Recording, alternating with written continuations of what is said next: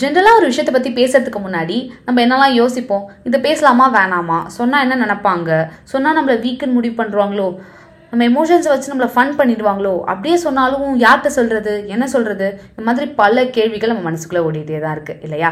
அதையும் தாண்டி ஒரு விஷயத்த சொல்லலாம்னு முடிவு பண்ணி இடம் பொருள் ஏவல் இதெல்லாம் யோசிச்சு சொல்ல போவோம். அப்படியே சொல்லும்போது நம்ம எக்ஸாக்டாக சொல்லுவோமா அவங்க கிட்டன்னு கேட்டால் கிடையாது. பாதி விஷயத்த மறைச்சு பாதி விஷயத்த இன்டெரக்டாக சொல்லுவோம். அதையும் தாண்டி யோசிச்சு யோசிச்சு நம்ம பல விஷயத்த வெளில சொல்லாமல் மனசுக்குள்ளேயே போட்டு புதைச்சிடுறோம்.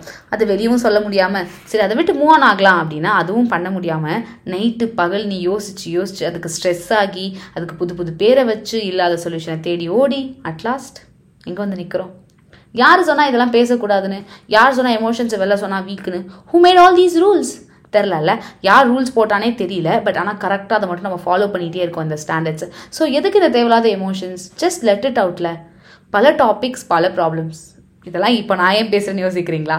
We are going to open up for you let's speak up let's talk let's make it normal இது உங்கள் let's unwrap the emotions with me dusky princess in igloo vibes specially made for you from us stay tune guys